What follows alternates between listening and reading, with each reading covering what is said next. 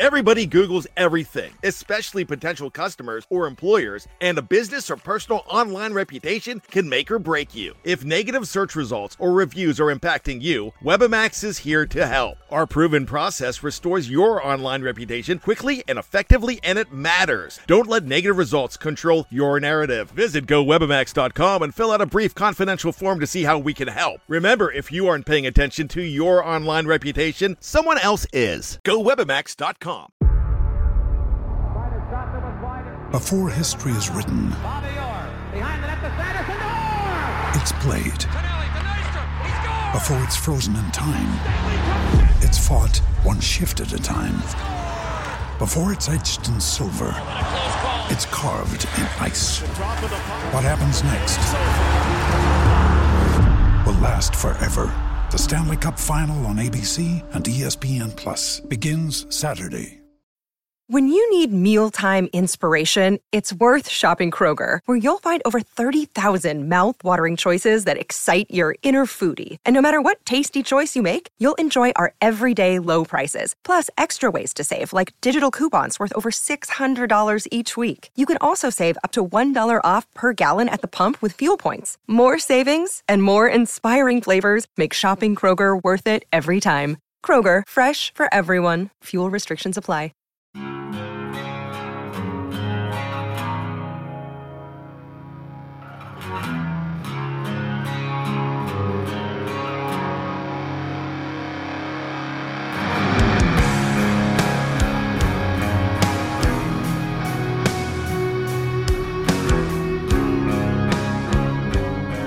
What's good, everybody? This is Sky from Davy Jones' Locker Room. This is Beneath the Frozen Sea with a free agency update. We'll be talking about the Kraken's free agency as well as the wider trends in free agency because it's very interesting this year. And we also have some maybe less than ideal stuff that we're going to talk about.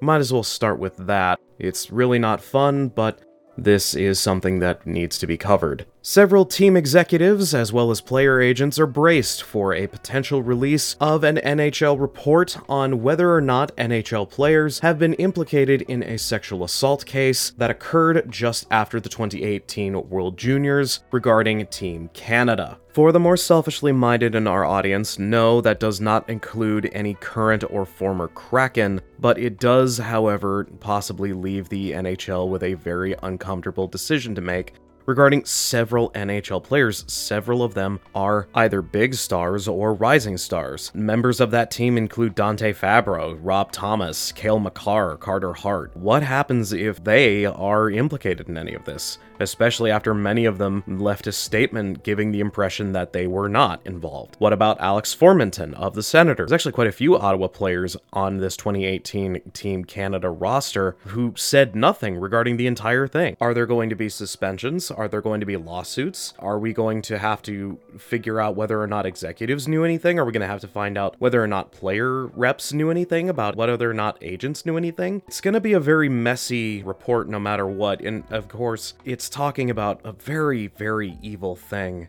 that a bunch of young men potentially could have committed. And frankly, uh, it's just not going to be a fun, fun time regarding uh, this report whenever it drops which the timing of this report in and of itself is controversial. The NHL said they would release it, and it has been past the first flurry of free agency. It's been past the prospect camps and development camps. We're now in the doldrums of the free agency period where most teams are just kind of making small trades and small signings here and there.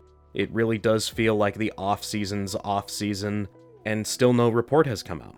While you could say that they're trying to be thorough, after all, this does involve their employees, it just gives the impression, especially with how low fan trust is with the league, particularly Gary Bettman, that they're trying to do everything that they can to maybe make this news go down as smoothly as it can, especially given that you could have several NHL players who are on uh, advertisements and billboards and uh, out in front of arenas and all that who are not only implicated, but a number of players could be individually charged from different teams for a sexual assault crime and be considered criminals under the law. I just get the feeling that we're going to be doing tons of baseless speculation like the last two minutes were until we get some answers. And unfortunately, the NHL feels like they can just sort of wait it out. And I just disagree. I feel like having a report whenever it's ready, whenever you believe beyond a reasonable doubt that the information presented to you is the facts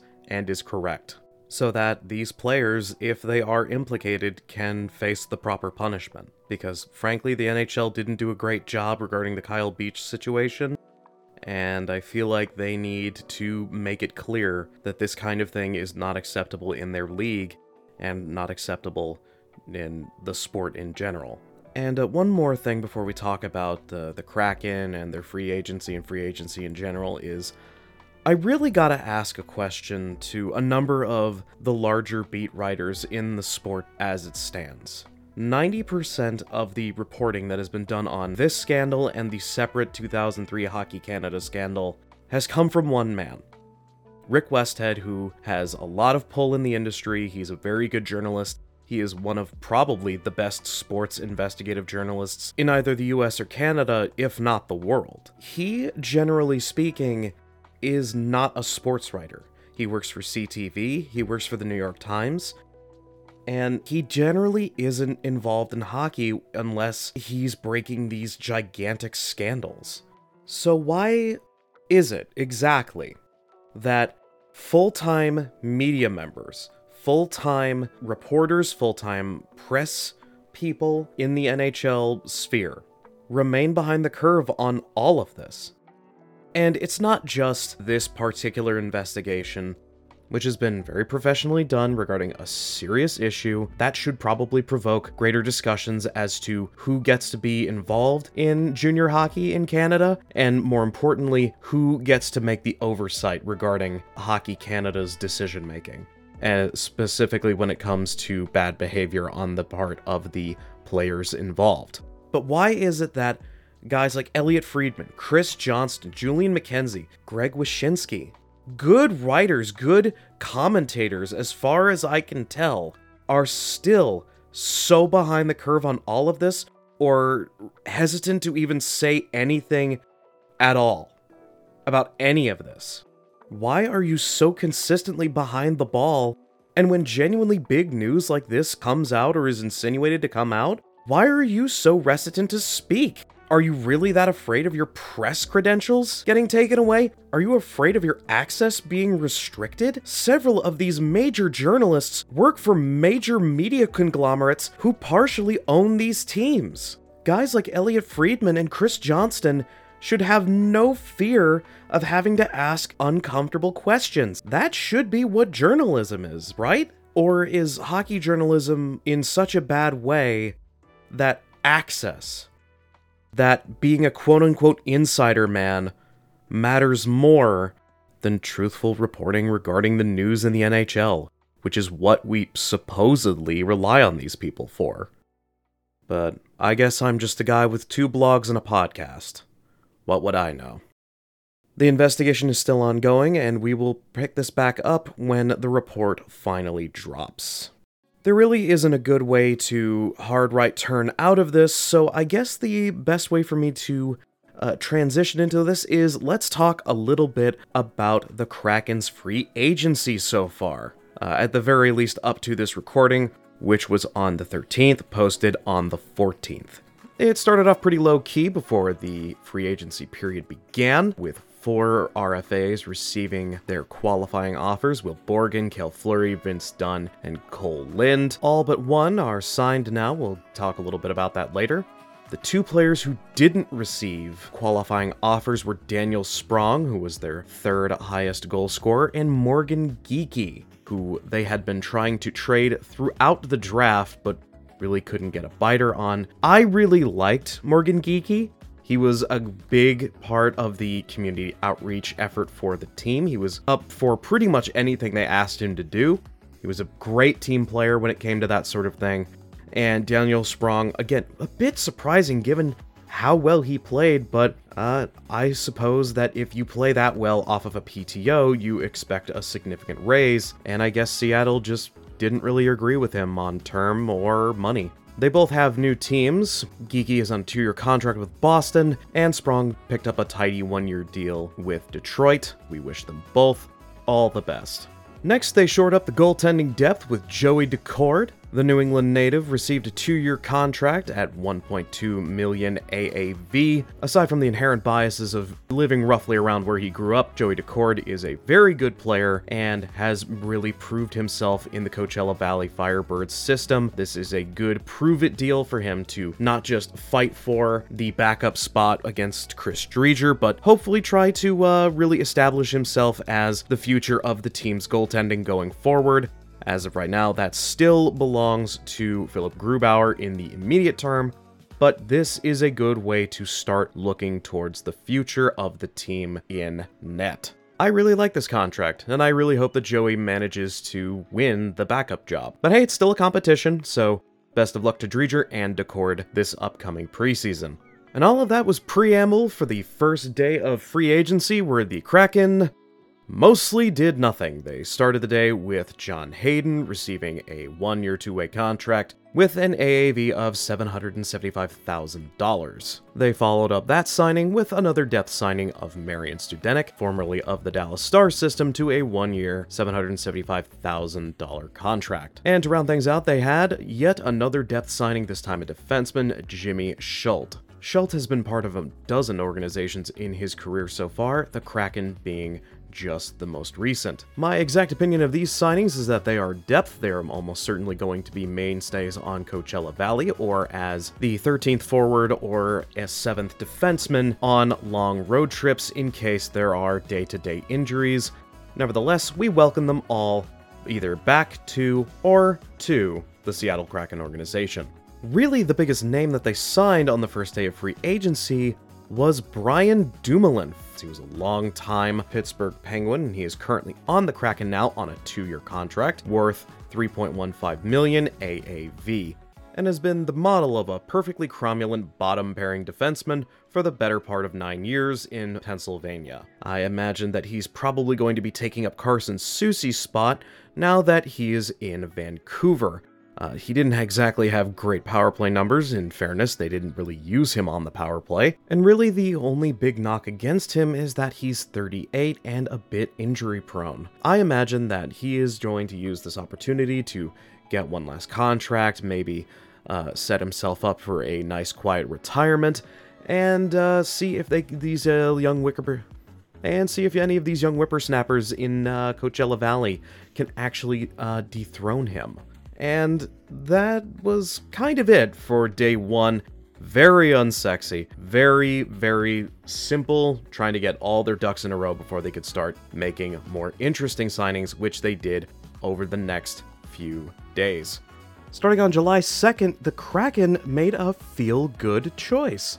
They brought Kailer Yamamoto, a Spokane, Washington native, back home on a one year, $1.5 million contract. Yamamoto is slightly undersized, but he really doesn't play like it. He is an actually really good defensive player, which is not something you'd expect from a guy who can skate like he does. And in general, plays with the puck very strong. He does not play like he's 5'9. In my professional estimation, he looks like someone who could be at any point on the right wing for the Kraken. He could be on the third line, he could be on the fourth line, being a forechecking nightmare, or he could be a reasonable patch for Andre Burakovsky while they let him heal.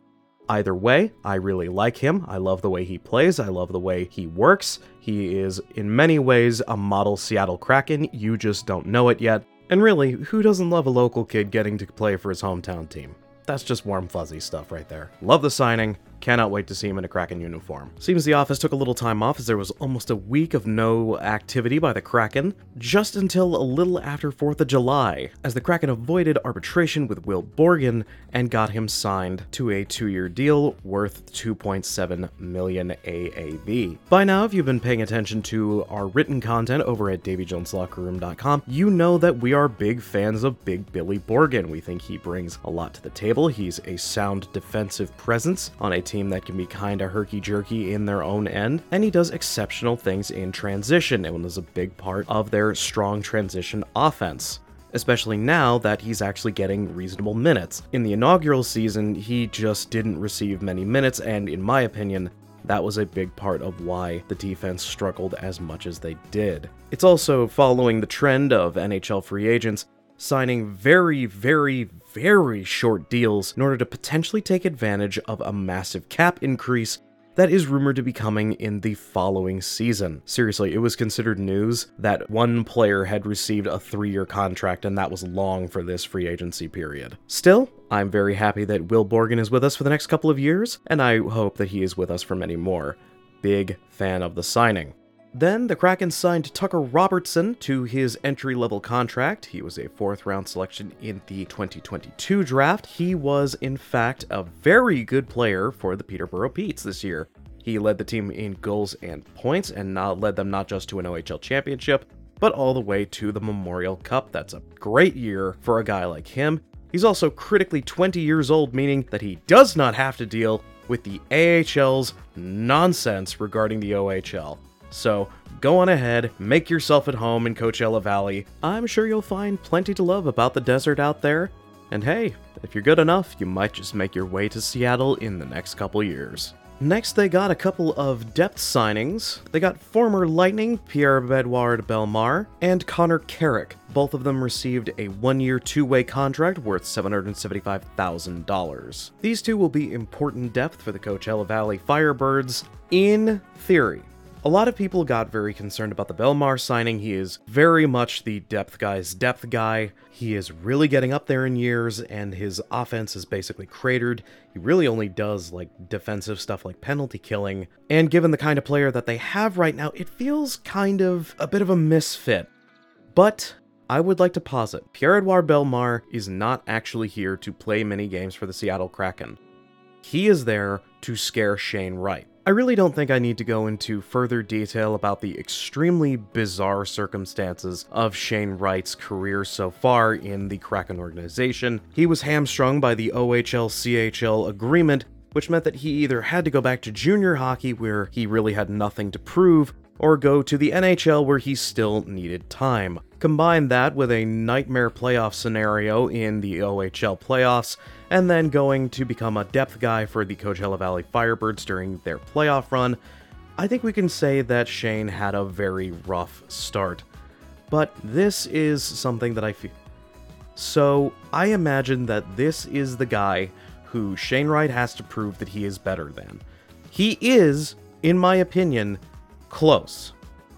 I just want to see what an off season of workouts, what it looks like after development camp, after training camp, after preseason, if he is better than Pierre-Edouard Bellemare day to day to day, because that's what they're going to need from him. And if he wins this job, Kailer Yamamoto and Brandon Tanev are, in my opinion, the best possible veterans that he could learn from. They're guys who play a really hard nosed kind of game. They really love forechecking in a way that could really open him up for scoring chances. This is the best possible place for Shane Wright to gain reps, but he's gotta win it. He has got to earn it, and he has to prove it against Pierre-Edouard Bellemare. And if that fails, you have a dependable, if not exactly spectacular, forward in Bellemare to fill the void. So, with that all together, it looks like the Kraken are going to look more or less the same than they did last year.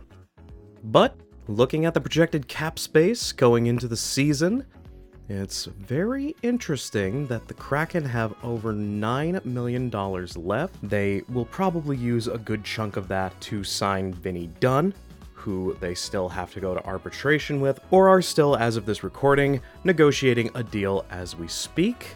But you know, there's still enough here that I wonder if they're planning on making something happen. Just to be clear, I don't have any insider information on what they could be doing, but even if Vince Dunn gets what he needs, there could still be a large chunk of change here for an impact player later down the line. You never know.